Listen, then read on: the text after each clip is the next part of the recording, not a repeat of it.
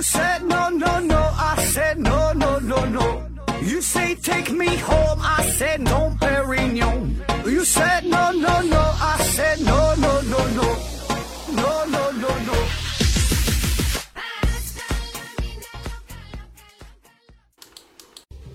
拼命探索，不计后果。欢迎您收听《思考盒子》。今天是2017年的最后一天。本来呢，我们公司想在沈阳、深圳、悉尼、纽约这4个地方啊，同时举行一场思考盒子粉丝的见面会，这个线下活动。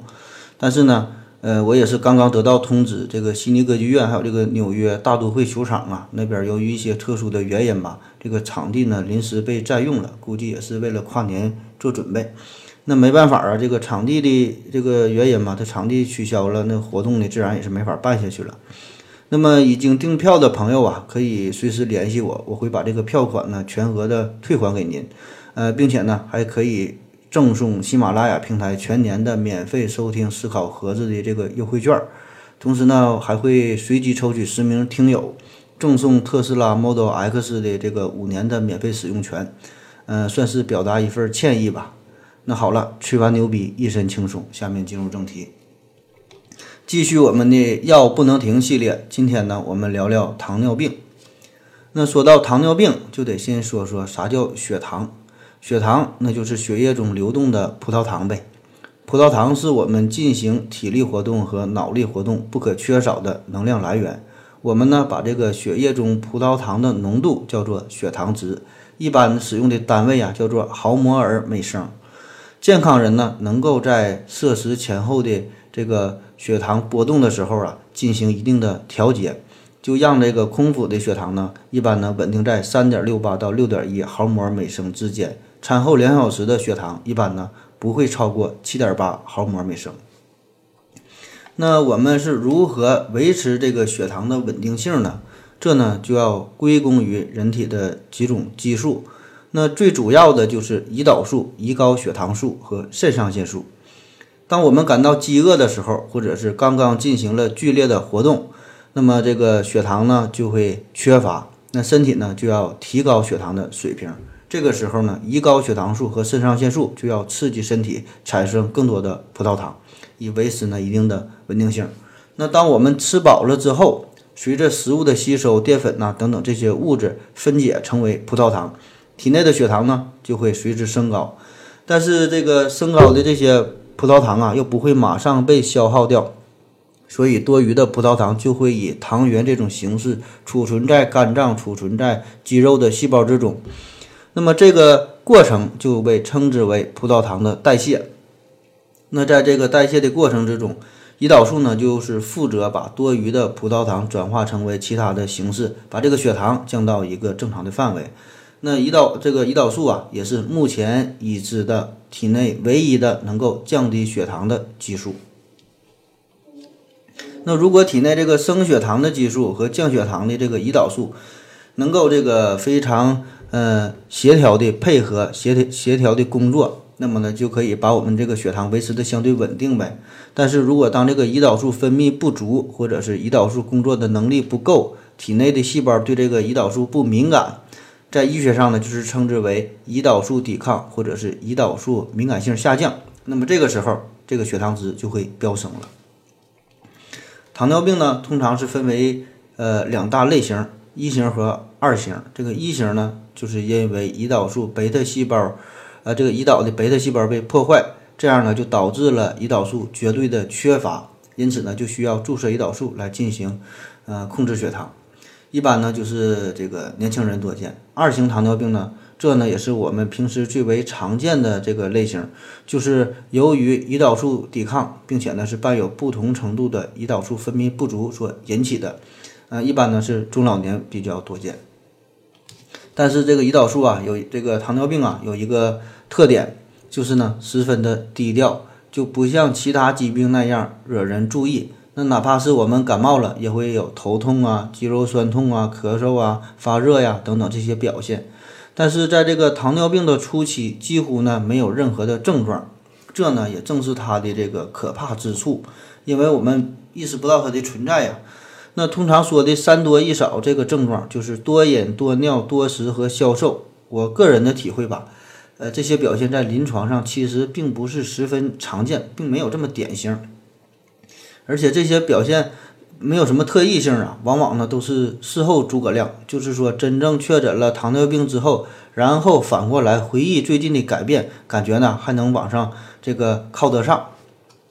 那我们到底该如何判断自己是否患有这个糖尿病呢？那最直接也是唯一的办法就是监测血糖呗。那前面说了，由于进食、由于运动等等各种原因吧，这些的影响就会导致血糖呢产生一定的波动。所以这个血糖的评价就需要呢一些限制的条件。那这里边我们就介绍几种非常常见的这个血糖的评估方式吧。第一个呢叫做随机血糖，就是指随便什么时候，不管你是餐后、餐前呐、空腹啊，这个吃完饭多长时间，抽取人体的静脉血，测量的这个葡萄糖的含量的这个值，以此呢来反映胰岛贝塔细胞，就是分泌胰岛素的这个细胞的功能。这呢也是门诊最为常用的一个监测指标了，可以呢提供一个粗略的第一印象。第二个呢叫做空腹血糖，那就是不吃饭测血糖呗。严格的说呀，是指在隔夜的空腹至少呢8到10小时未进食任何食物之后，早餐前采的血。那么这个监测呀，相对于随机血糖来说呢，就是排除了饮食造成的干扰。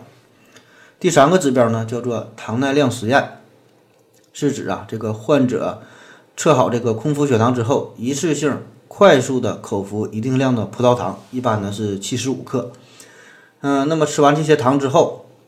在不同的时间点监测血糖。这呢对于这个空腹血糖只是稍高一点儿，或者是高度怀疑有糖尿病的这个患者呀，是非常有诊断意义的。第四呢叫做餐后2小时血糖，就是指从第一口吃饭开始，然后过2小时测得的这个血糖值。那么这个指标非常重要，因为呢有不少这个糖尿病的患者，这个空腹血糖值并不高，但是呢餐后血糖值却很高。如果你要是只查这个空腹血糖，那往往呢就会延误病情了。第5个指标叫做糖化血红蛋白，其实呢这个应该叫做被糖化了的血红蛋白。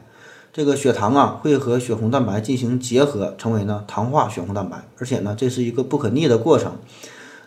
通常呢在体内能够保持120天左右，所以这呢就能够反映患者最近一段时期内这个血糖的情况了。也就是说，虽然你可以临时猛扎点胰岛素把这个血糖啊给干下来，但是呢你体内的这个糖化血红蛋白这个含量仍然呢会更高。当然还有很多的其他的指标吧，什么尿糖啊、尿酮体啊、血脂啊，一些免疫指标啊，还有包括眼底的检查吧，很多，就不一一介绍了，说太多了呢你也不爱听，这个我也这个说不明白哈。那咱们聊点有意思的事儿哈，说点啥有意思的。关于这个糖尿病这事儿，在民间存在着许多的传说，特别呢是在现在咱们这个新媒体时代，每个人呢都可以发声，每个人呢都可以表达自己的观点。那么许多的吃瓜群众就是一次次的转发，就成为了许多虚假信息的巨大的推手。互联网上、小报上、电台、电视台、各种媒体，这上面呢都充斥着许多关于糖尿病的虚假信息。那么民间呢也是流传着各种各样治疗糖尿病的偏方秘方，那一些老专家们更是一知半解，有的根本就不懂什么生理病理，这些具体的一些内容，张嘴呢就敢说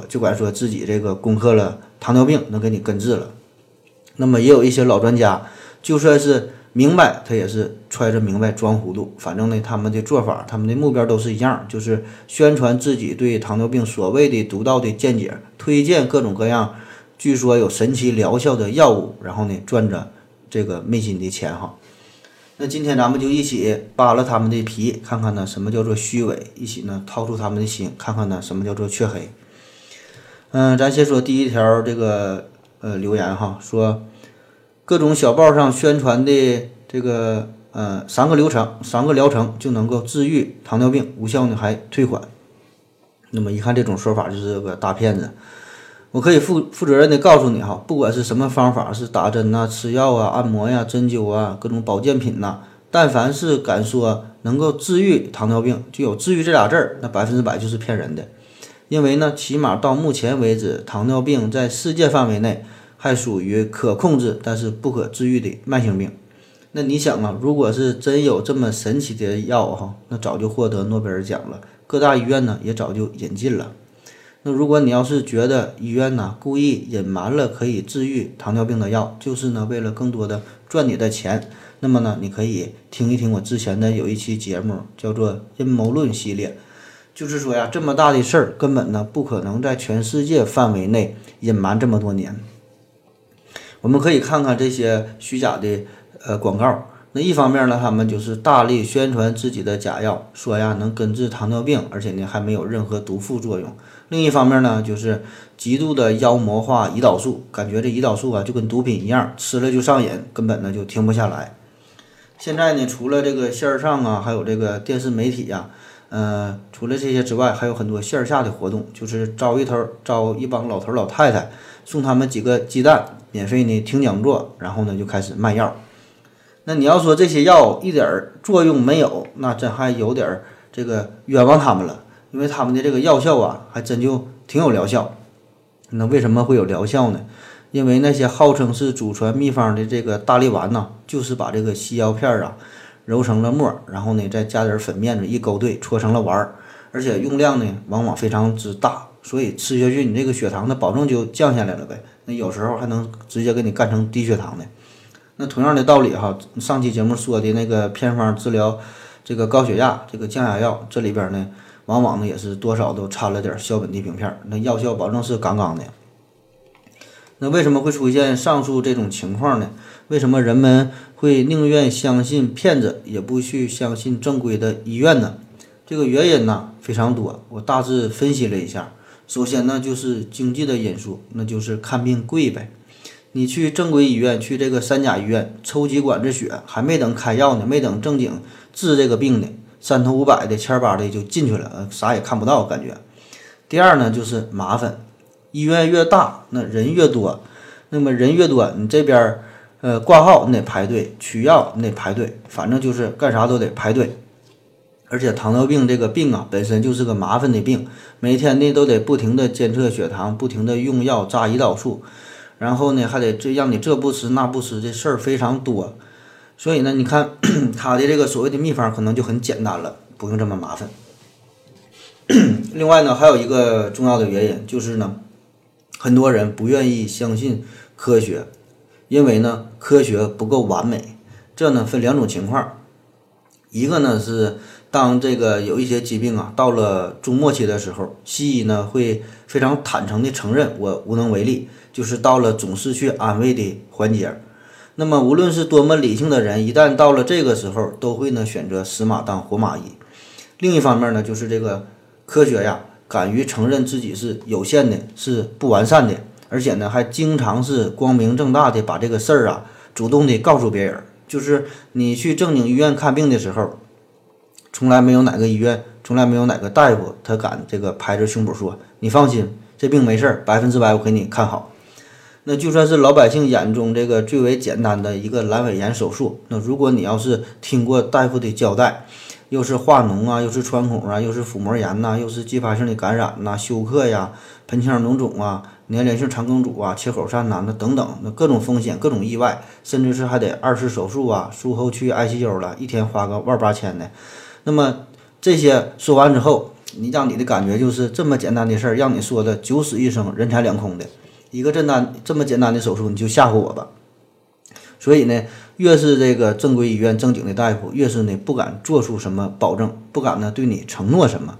所以这就让这个患者呀感到这个犹豫不决，甚至呢有点不敢相信你。反倒是这个骗子们的这个保证啊，虽然不靠谱，但是呢说的这个非常的肯定，非常的确信，就让你啊顿时看到了人生的希望。那换谁都是如此啊，那都喜欢画大饼哈，给你希望啊。那你想一想，就当你得了糖尿病的时候，通知你有糖尿病，那一方面告诉你需要终身服药，又不能吃哈根达斯，还得天天去锻炼身体；另一方面这人说3个疗程就能和糖尿病说拜拜，还你一个崭新的人生，不见效我还给你退款，那让你选，你选哪个？那当然我们都会选择后者了呗。有时候啊，这看病啊就跟爱情一样，可能呢也明明知道他的海誓山盟是假的，但是呢因为这个谎言编织的太过美好，好到哪怕是假的也呢愿意这个做这个3个疗程的美梦啊，哪怕是你是在骗我，我呢也是心甘情愿，我呢也是执迷不悔。好了，看下一个这个留言哈，说这个隔壁老王吃了点偏方，血糖呢就好了，那我也想试试。那刚才说了各种小报啊，电台的一些虚假广告咱们不能信，那么这个咱的亲戚啊朋友啊，隔壁老王吃偏方吃好了，那这事儿咱总可以相信了吧。这呢也是目前广泛存在的一种现象。当然了，作为这个患者呀也很无奈，就是呢往往呢不知道应该相信谁，因为信息不对称呢。那医生给你开药总感觉对他就是为了多赚我的钱呗，那医院都是黑店，那索性就相信这个隔壁老王，那毕竟人家都吃好了，或者是同事的三姨吃偏方吃好了，这个同学的二舅嘛吃偏方吃好了，你看这些都是活生生的例子，那咱也就吃点呗，信他一回。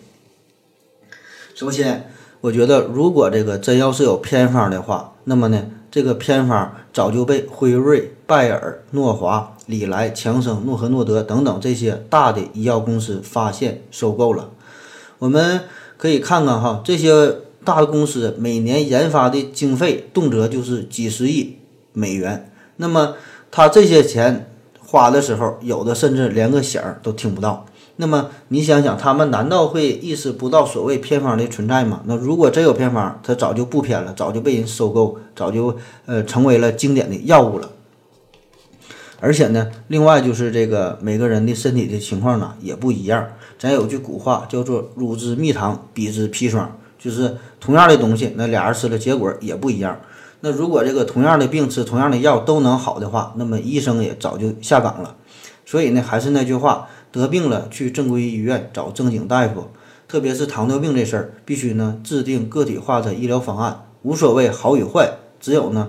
最适合你的才是呢最好的。你看这又跟爱情一样了。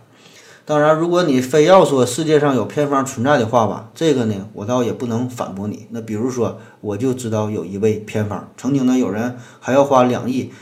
收购我这个偏方，我也是没卖。这个在咱们思考盒子微信群里边的朋友应该也都知道，我就每天发的这个叫强力焖烧膏哈，我总给大家伙吃。好了，歇一会儿了。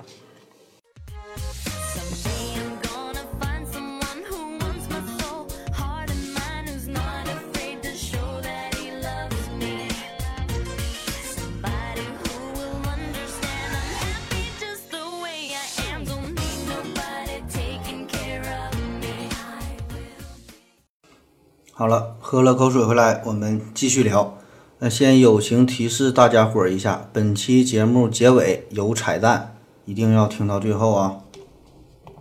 我们看看下一个对于糖尿病的误解，有这种说法，说我只是血糖高，但呢不是糖尿病。这呢有点像上期节目我们说的这个我只是血压高，但呢我不是高血压一样，就是死活都不承认这事儿啊。网上有这么流传的一个段子，说呀我只是喜欢抽烟、酗酒、纹身、打牌，喜欢说脏话，喜欢呢泡夜店，也呢打过3次胎，但是呢我是个好女孩。好吧，你长得漂亮，你说啥都对。很多人偶然查出了血糖高，根本呢就不往心里边去，认为呢这血糖7点多8点多也没啥事儿，该吃吃该喝喝，啥事儿都不往心里搁。确实你这个血糖7点多这个水平在短时间内没有问题，不会造成什么影响，但是呢如果你不加注意的话，任其发展，血糖水平会持续的升高，逐渐对身体呢造成这个巨大的伤害。我们可以看一下这个美国糖尿病协会2016年给出的指南，它这个标准就是说空腹8小时以上无任何热量的摄入，血糖大于等于7毫摩每升，或者是 OGTT 实验，就是这个口服葡萄糖的糖耐量实验呢，2小时血糖是大于 11.1 毫摩每升，或者是糖化血红蛋白大于 6.5%， 或者是高血糖症状或高血糖微项加任意时间血浆葡萄糖大于等于 11.1 毫摩每升。如果是第一次测出，再呢重复检测，如果还是血糖高，那么呢就可以确诊了。当然咱们也不用这个一条一条的解读这个标准哈，这个是人专业人士做的事儿。那么到底是不是糖尿病这事儿呢？这个是医生来判定的，咱们就了解一下这个事儿就行。可是问题是，就是很多人当医生告知你你已经属于糖尿病的时候，那么总有一些人呢喜欢给自己找各种各样的开脱的理由，比如说这大夫，我昨天晚上吃了大巴拉西瓜。这大夫，我前天晚上呢喝了一罐这个八宝粥。这大夫，我上个月呀吃了一块进口的巧克力。这大夫，我去年呢吃了一大块生日蛋糕。就感觉就好像是这个医生呢是一个大法官，患者呢就是想努力的给自己洗脱罪名一样。其实这种心理吧倒是也可以理解，因为很多人都会认为一旦被扣上了糖尿病的这个大帽子，那么呢就是永远摘不下来了。就感觉呀，生活就没有希望了，甚至是命不久矣。所以呢，这个是一种心理上对于疾病的本能的抵触，就是不敢直面惨淡的人生，不敢正视淋漓的鲜血。所以这个时候啊，就应该进行一些心理干预，就是让这个患者呀更加清楚地了解糖尿病，认识糖尿病，做好呢一种角色上的转变。当然了，在这个实际的临床工作之中吧，这个心理干预的这个治疗哈是十分匮乏的，并不是说这个医生们不知道不想去做，只是限于目前的这个医疗模式，整个医疗体系并不完备，所以这个医生们也没有时间去苦口婆心的跟你磨叽这点事儿。就是我说你得糖尿病了，我告诉你要监测血糖，要吃药，那你不听，你说你自己没病，你不想吃 OK， 那你就签证，你就回家，到时候这个腿烂了眼睛瞎了你再来看病，跟我一毛钱关系没有。那么坦白的说哈，我个人感觉无论什么时候，这个健康这个事儿哈，生命这个事儿，这呢与其他行业呢还是相对比较特殊的。虽然医生这个好话说尽，也虽然这个免除了他的责任，该做的也已经做到位了，但是呢我个人感觉就是如果有可能的话，还是呢要尽量的多做一些，毕竟呢这个涉及的是健康，涉及的是生命这个问题。正所谓是哈，医生呢那是财不尽先者不可为医，德不尽佛者不可为医。当然我这个哔哔哔在这会儿自己说的挺明白，可是在临床工作之中啊确实也做不到，这个真是没有办法啊。你花1个小时2个小时给他做科普，感觉像做一期节目，那我也能做到，但是你后边这排的好几十号人，那你还看不看病了，那非得打起来不可。所以对于科普这事儿，特别是健康保健心理方面的这个科普啊，宣传这些工作，我觉得呢我们这个社会啊确实还是差的很多。而且呢这些工作呢不应该是让一线的医生在工作中去做，因为呢他们工作的重点呢应该是救死扶伤，应该呢把更大的时间更多的精力投入到真正的工作之中。所以呢我觉得有关部门吧，他的不努力，他的不作为，整天呢光顾着一些八卦呀、娱乐呀、明星呐、绯闻呐这些乱七八糟的事儿。你不干正事儿，那么自然呢就会有卖假药的，卖保健品的这些人呢钻了空子。我们可以看一看哈，你现在这个情况，反倒是呢这些人成为了这个医疗的这个科普的主力军，而这个凭借着网上啊、自媒体平台呀。咱们这几个主播天天搁这会儿瞎逼逼，这个影响力啊实在是太小了。而且呢我在这会儿说我还不能卖假药，我还不能打广告，也没有厂家赞助我帮我宣传。特别呢像我这么博学这么优秀哈，还深入医疗内幕的主播人又太少了，所以啊我们的这个力量啊十分有限，还得请各位帮忙宣传宣传。扯得有点太远了，咱继续说这个糖尿病。如果医生真的无情的宣判你得了糖尿病，那么这个时候呢你既不是要这个毫不在意，也不用呢过分的担心，当然这都是劝别人容易哈，这事儿就是没发生在自己身上。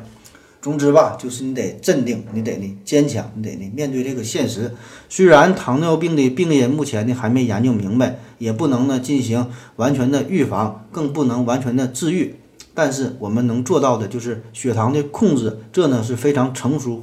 非常规范的一个体系。而且呢只要你能做到科学规范的控制血糖，避免的这个并发症的出现，那么你的生活其实并没有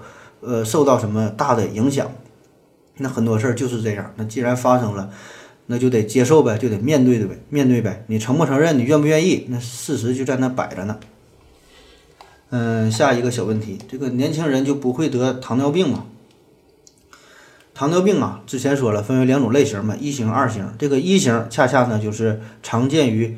未成年人，二型糖尿病以前呢是认为是60岁以上的老人呢比较常见，但是你现在在这个年轻人里边，二型糖尿病患者也是屡见不鲜了。根据2016年这个流行疾病调查显示，我国将近1亿的糖尿病患者之中，有5%是青少年，并且呢，这个数字正以每年接近10%的幅度在上升。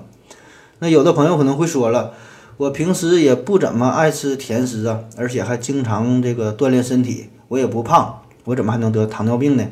这事儿啊，也真是没处说理去了。叫修桥补路瞎眼，杀人放火耳朵。我到西天问我佛，佛曰我也没辙。那为什么有人会出现这种情况哈？首先呢，这个糖尿病啊，它呢是由遗传和环境因素非常复杂的这个病因引起的。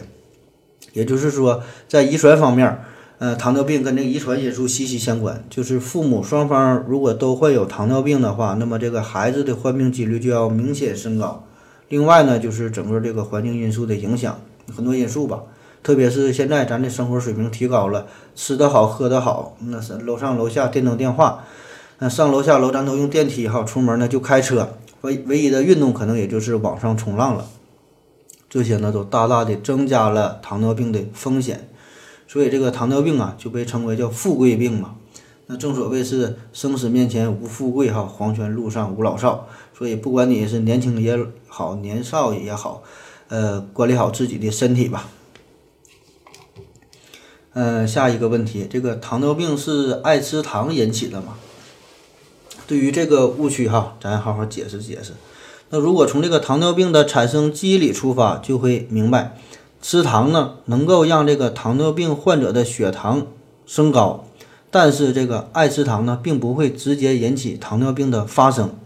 因为这个糖尿病这呢是由于这个胰岛素啊这个出现了问题才产生的。那么健康人，你就算是一次吃糖太多，可能呢会造成一过性的血糖升高，但是在此之后，通过这个肾脏对于多余糖分的不断的排除代谢，以及呢身体在这个胰岛素的指挥之下，不断的消耗储存血液中的糖分，这个血糖呢很快呢就会回到正常水平。那糖尿病是爱吃糖引起的吗？这个谣言呢说到这儿似乎呢就已经解决了，但是呢，我们深入地想一想，其实这个事儿啊，还远没有这么简单。这呢有两层意思。第一层意思，这个问题问的呢，其实就有毛病。那说这个糖尿病是爱吃糖引起的吗？那类似的，我可以问你这样一个问题：肺癌是由吸烟引起的吗？那当然不是了，因为多数人抽了一辈子烟，都是无疾而终，都没得肺癌。那么再问这个问题，糖尿病是肥胖引起的吗？糖尿病是不爱运动引起的吗？也都不是啊，因为这些危险因素与疾病之间并不是赤裸裸的简单的因果关系，只是呢增加了疾病发生的可能性。那么在医学领域之中，很少啊有非常直截了当的单一因素的就能确切的导致某个疾病的出现。毕竟那么多条这个糖尿病的诱因之中，也没有就是说任何一条的出现就一定会导致糖尿病嘛。再举个例子，比如说思考盒子这档节目受众群体很小，那是因为主播的口音不够标准引起的嘛？那答案显然也并不是，因为呢一档节目的运营涉及到节目的制作呀、推广啊，很多方面各种各样的因素，但是这个口音呢也是其中的一个因素。而且呢虽然这个我们这个节目受众群体小，并不完全是因为我口音的问题，我也不能因为我这节目不火，我就放纵自己的口音吧，就使劲的说东北话，让这个方言味儿越来越浓，这呢显然也是不对的。那如果你理清了这层逻辑的话，那么自然就会意识到很多事情并不是非此即彼，而且呢在这个科学研究上啊，很多东西都不是简单的三段论，特别是这个医学之中，就特喜欢跟你玩概率，用这个百分比之类的。就比如说你问医生，这个我还能活几年呢？他呢会告诉你，你的5年生存率是 18.6%， 然后你也听不明白呀，啥叫 18.6% 5年生存率，你就得给他解释哈，解释1溜13招，患者呢是连点头，恍然大悟啊，好像是听懂了。然后最后临走之前又问了你一句，大夫，那我到底还能活几年呢？那再说这个第二层意思，咱换一种方式问，爱吃糖是糖尿病的危险因素吗？那么这时候你得怎么回答呢？是还是不是呢？其实呢，应该是不知道，或者说暂时还没有明显的证据表明爱吃糖是糖尿病的危险因素，但是呢，也不能完全排除。那感觉说的是废话一样哈，这是啥意思？你看现在这个老龄化呀、不良的生活方式啊、营养过剩啊，这些呢是已经确认的是糖尿病的危险因素。也就是说，存在上述这种情况的时候，患糖尿病的几率要明显的增加。但是呢，这并不意味着一定就会引起糖尿病。那吃糖是不是糖尿病的危险因素，我们呢不知道。就像是我现在说一个数，1031，那么这个数是质数吗？让你3秒钟作答。你只能回答不知道，因为你还没一个验算完事儿。那因为你看到一个大于2的偶数的时候，你可以很确信地说它呢不是质数，但是对于暂时还不能评判的数字，你只能说不知道。同样的道理，对于吃糖这个事儿，只是呢暂时我们还没有明确的证据表明吃糖和糖尿病之间有一定的关系，而并不是说我们已经有了足够的证据表明吃糖和糖尿病没有关系，这呢是完全两个不同的意思。现在呢，我们对于这个糖尿病的研究啊，还不知道是哪一个单一的因素就必然会引起这个糖尿病嘛。所以我们单独就把这个多吃糖这个事儿给摘出来，说它呢，是否会引起糖尿病，把这呢看成是一个误区，其实呢也是不公平的。那另一方面，你真说这个糖尿病和这个吃糖1毛钱关系也没有，也是不妥的。因为在这个2015年美国膳食指南中就明确指出了，有中等程度的证据表明减少糖的摄入量与2型糖尿病风险的降低有关。注意哈，这个话如果再掰开了揉碎了仔细的分析，人这里边说的是减少糖的摄入与2型糖尿病风险降低有关。人家呢可没说增加糖的摄入与2型糖尿病风险升高有关，所以科学研究这事儿吧，那是相当之严谨了。而当我们走出一个误区之后，常常呢就会陷入另外一个误区，所以呢，这呢才是真正的问题所在。这个糖尿病不是吃糖引起的，你不能因为这个事儿你就使劲的造，放开了吃。所以这些东西啊，有时候看似是在玩这个文字游戏，实际上呢是一种很强大的逻辑思辨在里边。好了，我得歇一会儿了。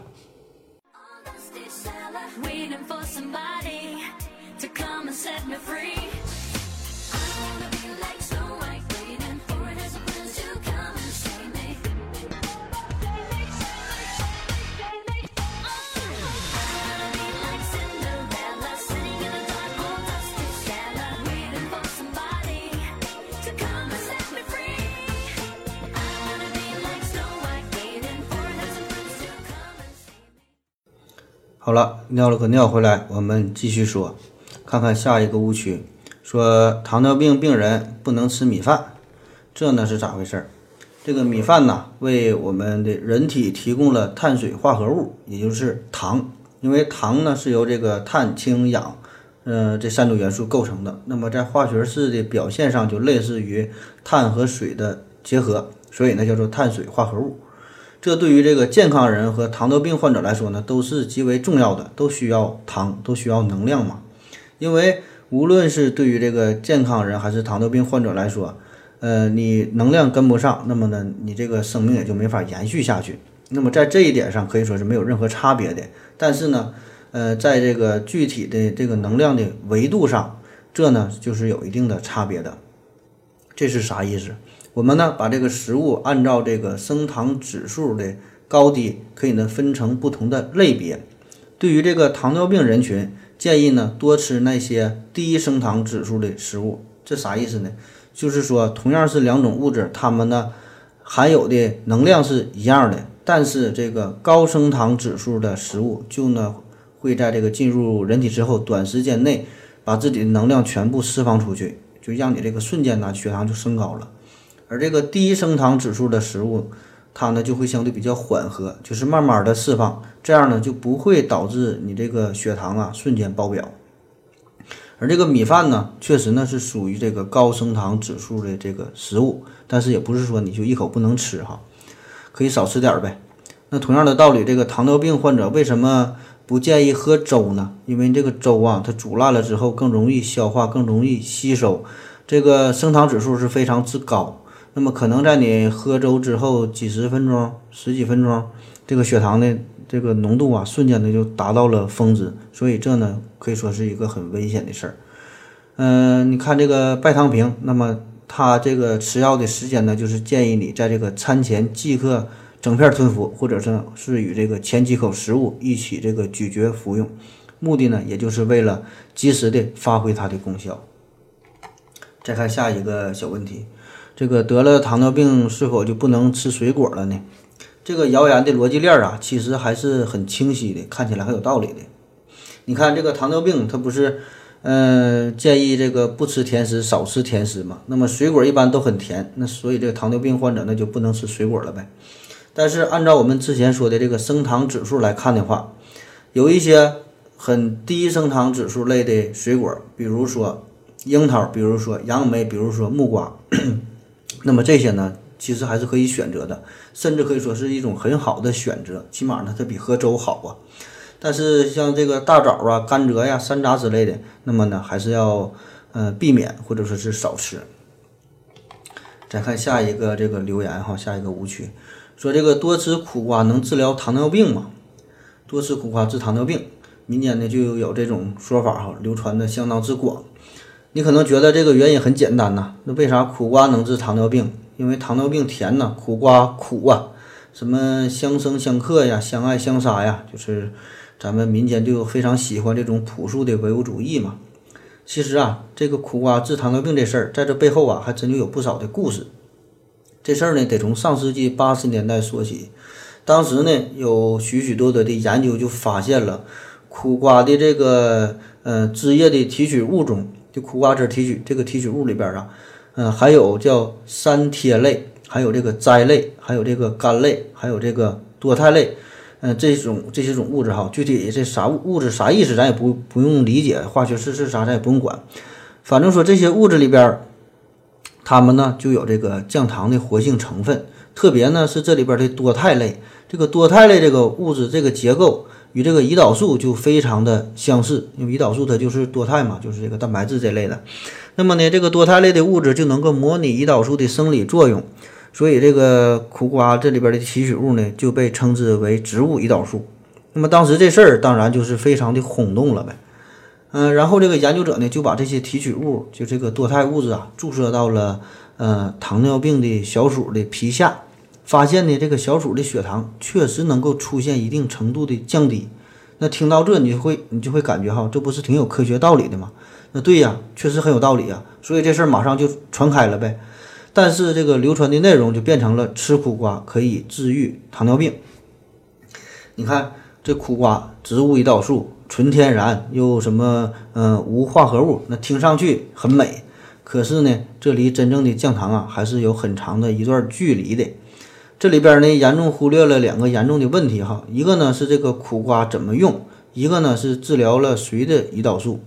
那且不说这个动物实验的这个结果啊是否能够直接应用到人体上，就算是可以直接复制到人体上进行应用，但是这个从苦瓜的这个苦瓜汁里边提取这个降糖的活性成分，这个工程那是极为复杂的，就是在实验室里边你需要这个有机醇的提取呀、丙酮的沉淀呐、这个沉淀物的水稀释啊，透析的这个收集呀、然后包括这个盐析呀、离子的交换呐、纯化呀等等吧，劳多步了。而我们在厨房里边呢，我们单纯靠这个红烧啊、干煸呐、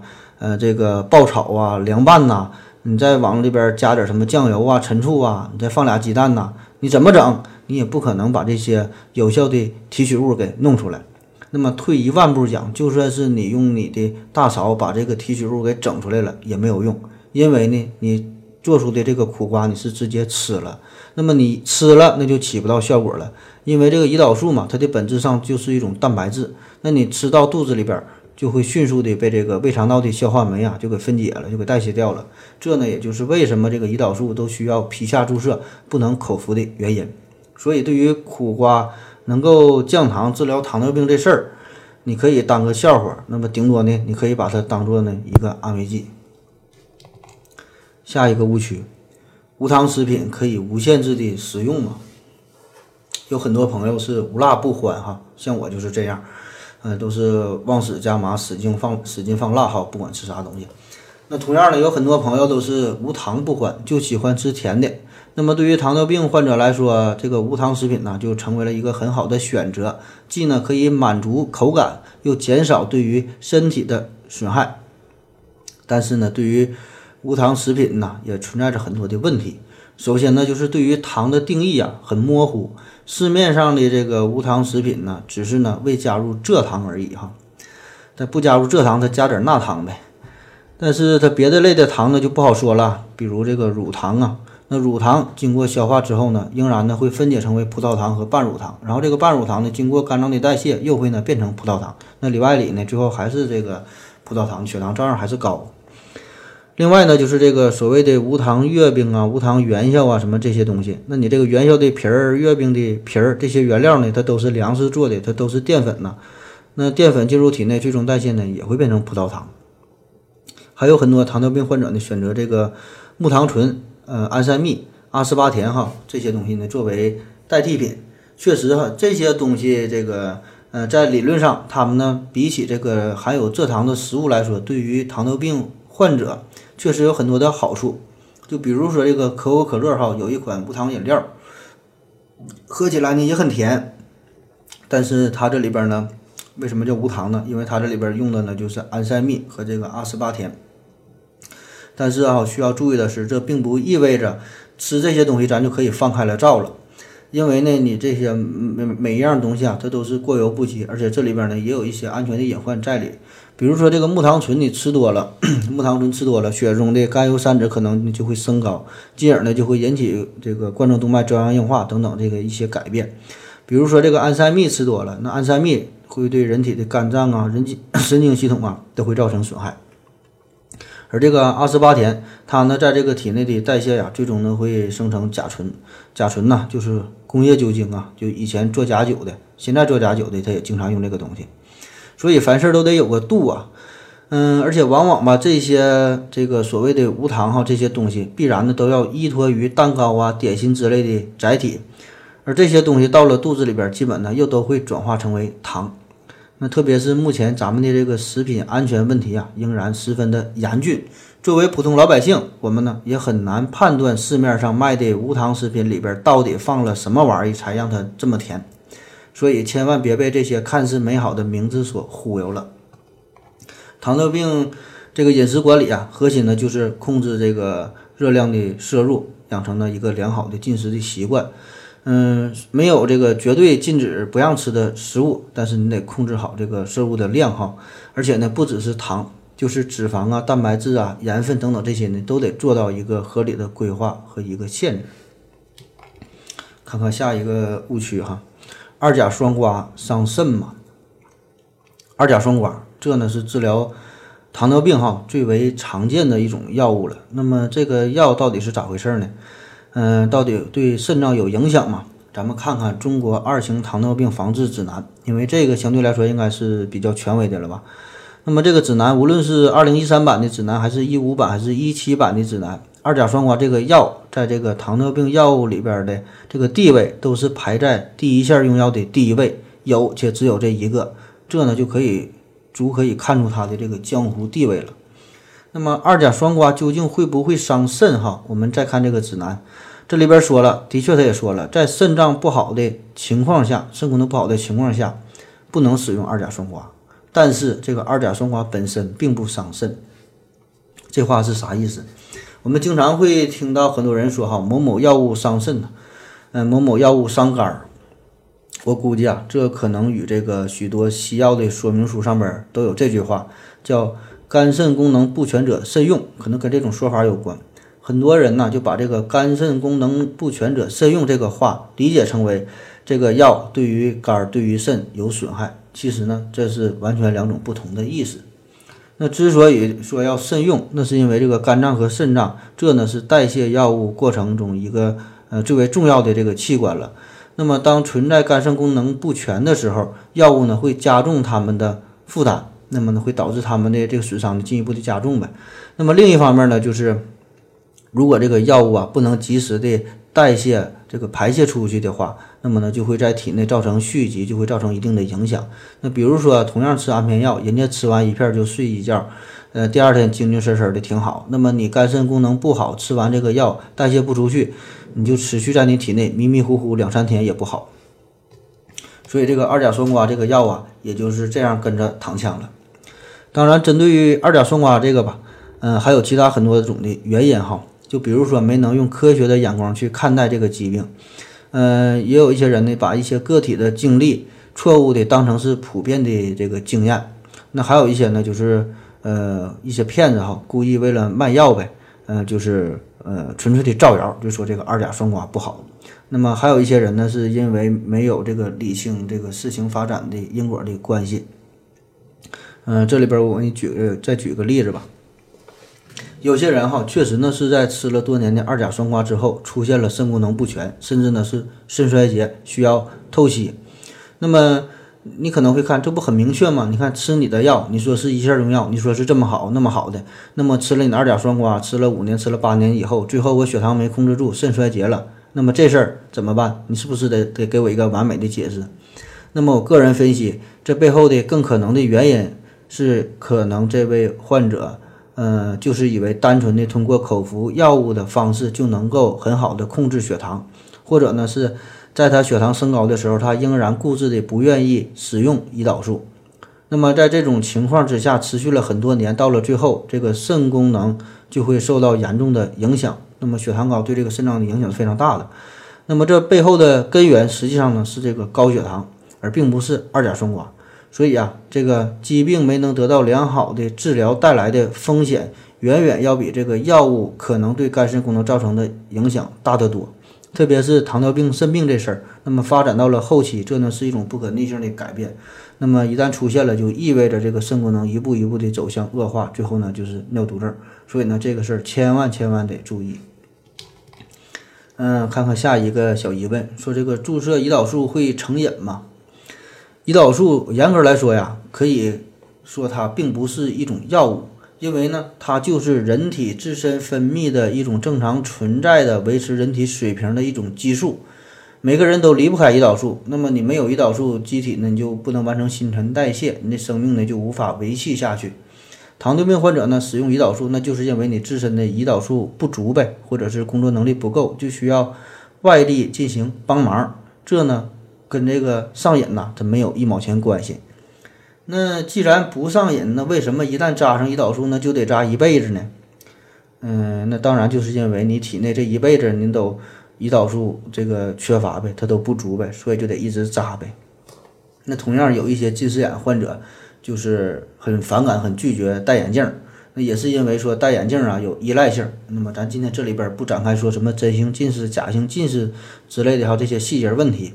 只是就是我想说当你这个身体存在一定的缺陷，出现了一定问题的时候，而且呢这种缺陷是无法自动的修复的时候，那么呢就需要外界的辅助，那么这种辅助可能就是一辈子的，就是一种依赖。但你这并不是成瘾性，就是说你这呢就是为了你更好的生活嘛，所以你做出了这种选择，所以呢感觉你就是离不开它。那就比如扎胰岛素这事儿，你扎了5年扎了10年，你突然就不想扎了，老子今天就不扎胰岛素了，那你就不扎呗，你也不会出现什么焦虑震颤恶心呕吐心慌头痛虚弱失眠等等这些所谓的戒断症状。那么唯一的表现就是因为血糖升高带来的影响。那如果你不想用，随时都可以停掉，不会有任何依赖的感觉，只是你血糖升高这个事儿你能认同这点那就行。那就比如说有些人听力那就是不好，你就得借助这个助听器，那么你不愿意带助听器怎么办？那你就不带呗，那无所谓依赖不依赖的。所以如果单纯从戒断的角度来说，这个戒胰岛素这事儿啊，比戒烟戒酒简单多了，可以说是毫无压力。下一个小问题，糖尿病患者的血糖越低越好吗？很多时候啊，这个糖尿病的病人这个低血糖甚至呢比这个高血糖更可怕，因为长期的这个高血糖，糖尿病的病人这个往往呢已经是耐受了，甚至说是适应了高血糖的状态。你一下把血糖降得太低，甚至说到了这个正常水平，他可能都感觉到有点不得劲了呢，甚至会出现这个低血糖的昏迷，造成这个脑细胞不可逆的损伤，甚至会出现死亡哈。所以啊，有一些患者在治疗过程中就是急于求成，想把这个血糖赶快给降下来，就导致这个大量的用药，药效过强哈。所以呢，这呢是非常危险的。所以呢，也建议这个糖尿病患者呀，兜里最好呢经常备着点巧克力呀、糖块之类的。一旦出现头晕呐、乏力呀、冒冷汗呐、心慌啊、不舒服的这些症状，赶紧呢就测个血糖，要是低了，马上呢就吃点东西，把这个血糖啊往上补一补。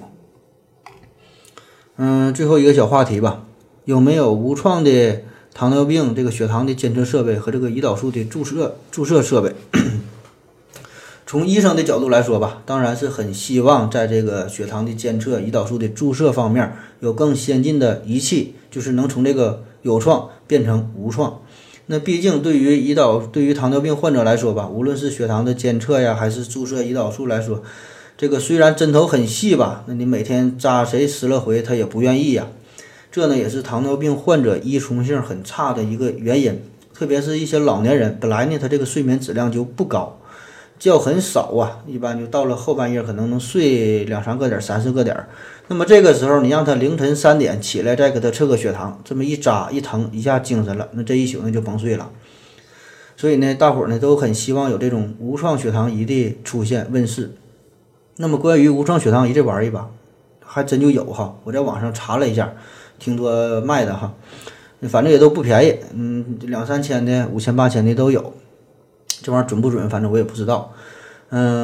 查了一些相关资料，据说是国内还没有哪家公司拿到 CFDA 的认证，就是国家食品药品监督管理总局的认证哈，所以这个东西合不合法咱也不知道。反正在咱这个医院之中啊，或者是在其他医院，我也没看到有人使用这玩意。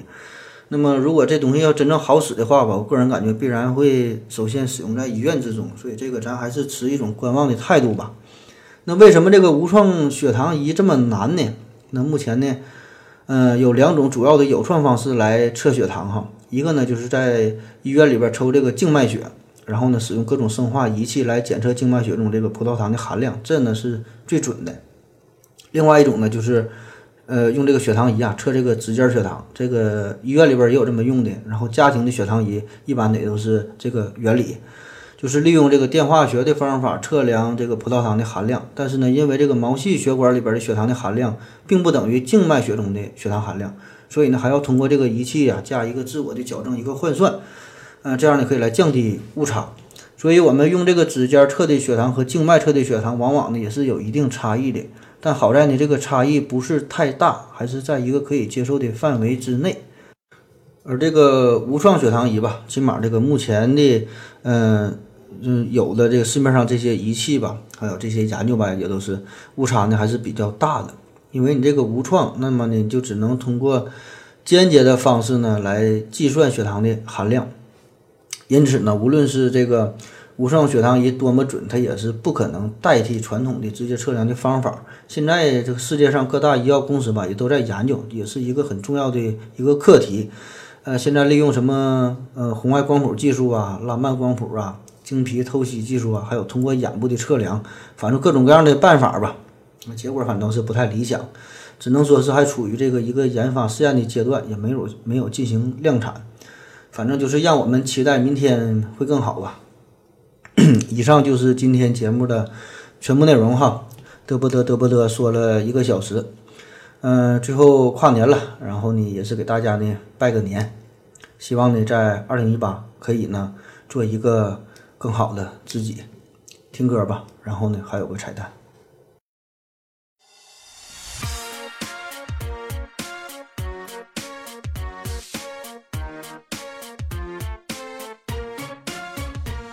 When I was just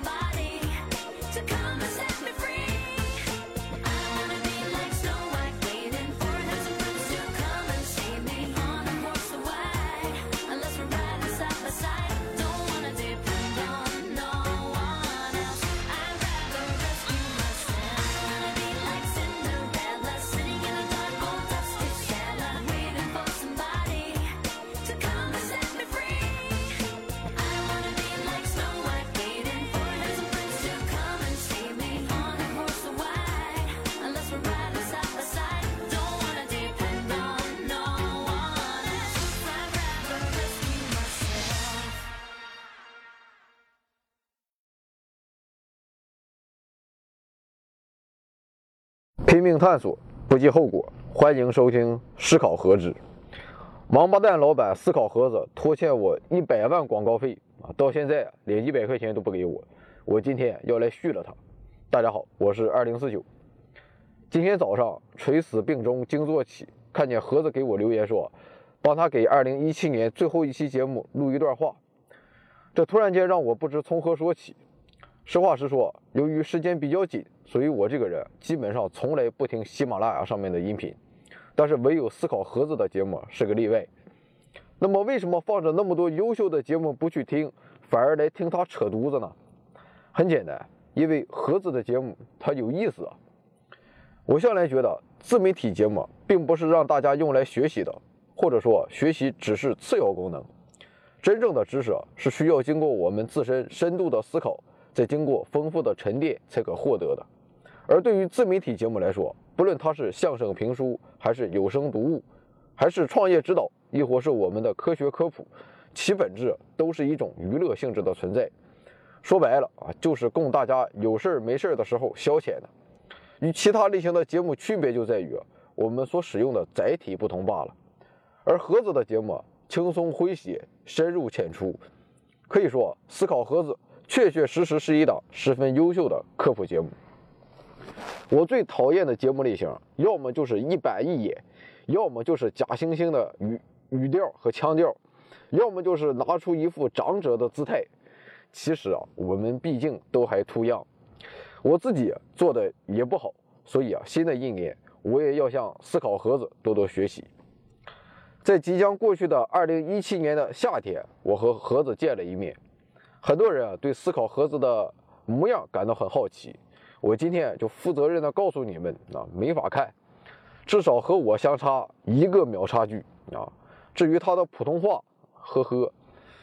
那么在当时啊，我们就打算一起录制几期节目，但今天到了2017年的最后一天，这个任务连个头都还没有开。希望在2018年我们能一起做2-3期试试看。现在我最害怕的就是在录音的时候口音被他带走了，然后回不来了。另外还有一件事，我和盒子在星巴克喝完咖啡后，仅仅半个月不到，就在星巴克的隔壁开了一家牛排店，名字叫盒子主义。没出3个月黄了。好了，不说了。俗话说，早上听2049不瞌睡，晚上听思考盒子睡得香。希望大家新的一年继续支持思考盒子，支持2049。现在是冬天，天气很冷，但是没有一个冬天不可逾越，也没有一个春天不会来临。2018，我们再会。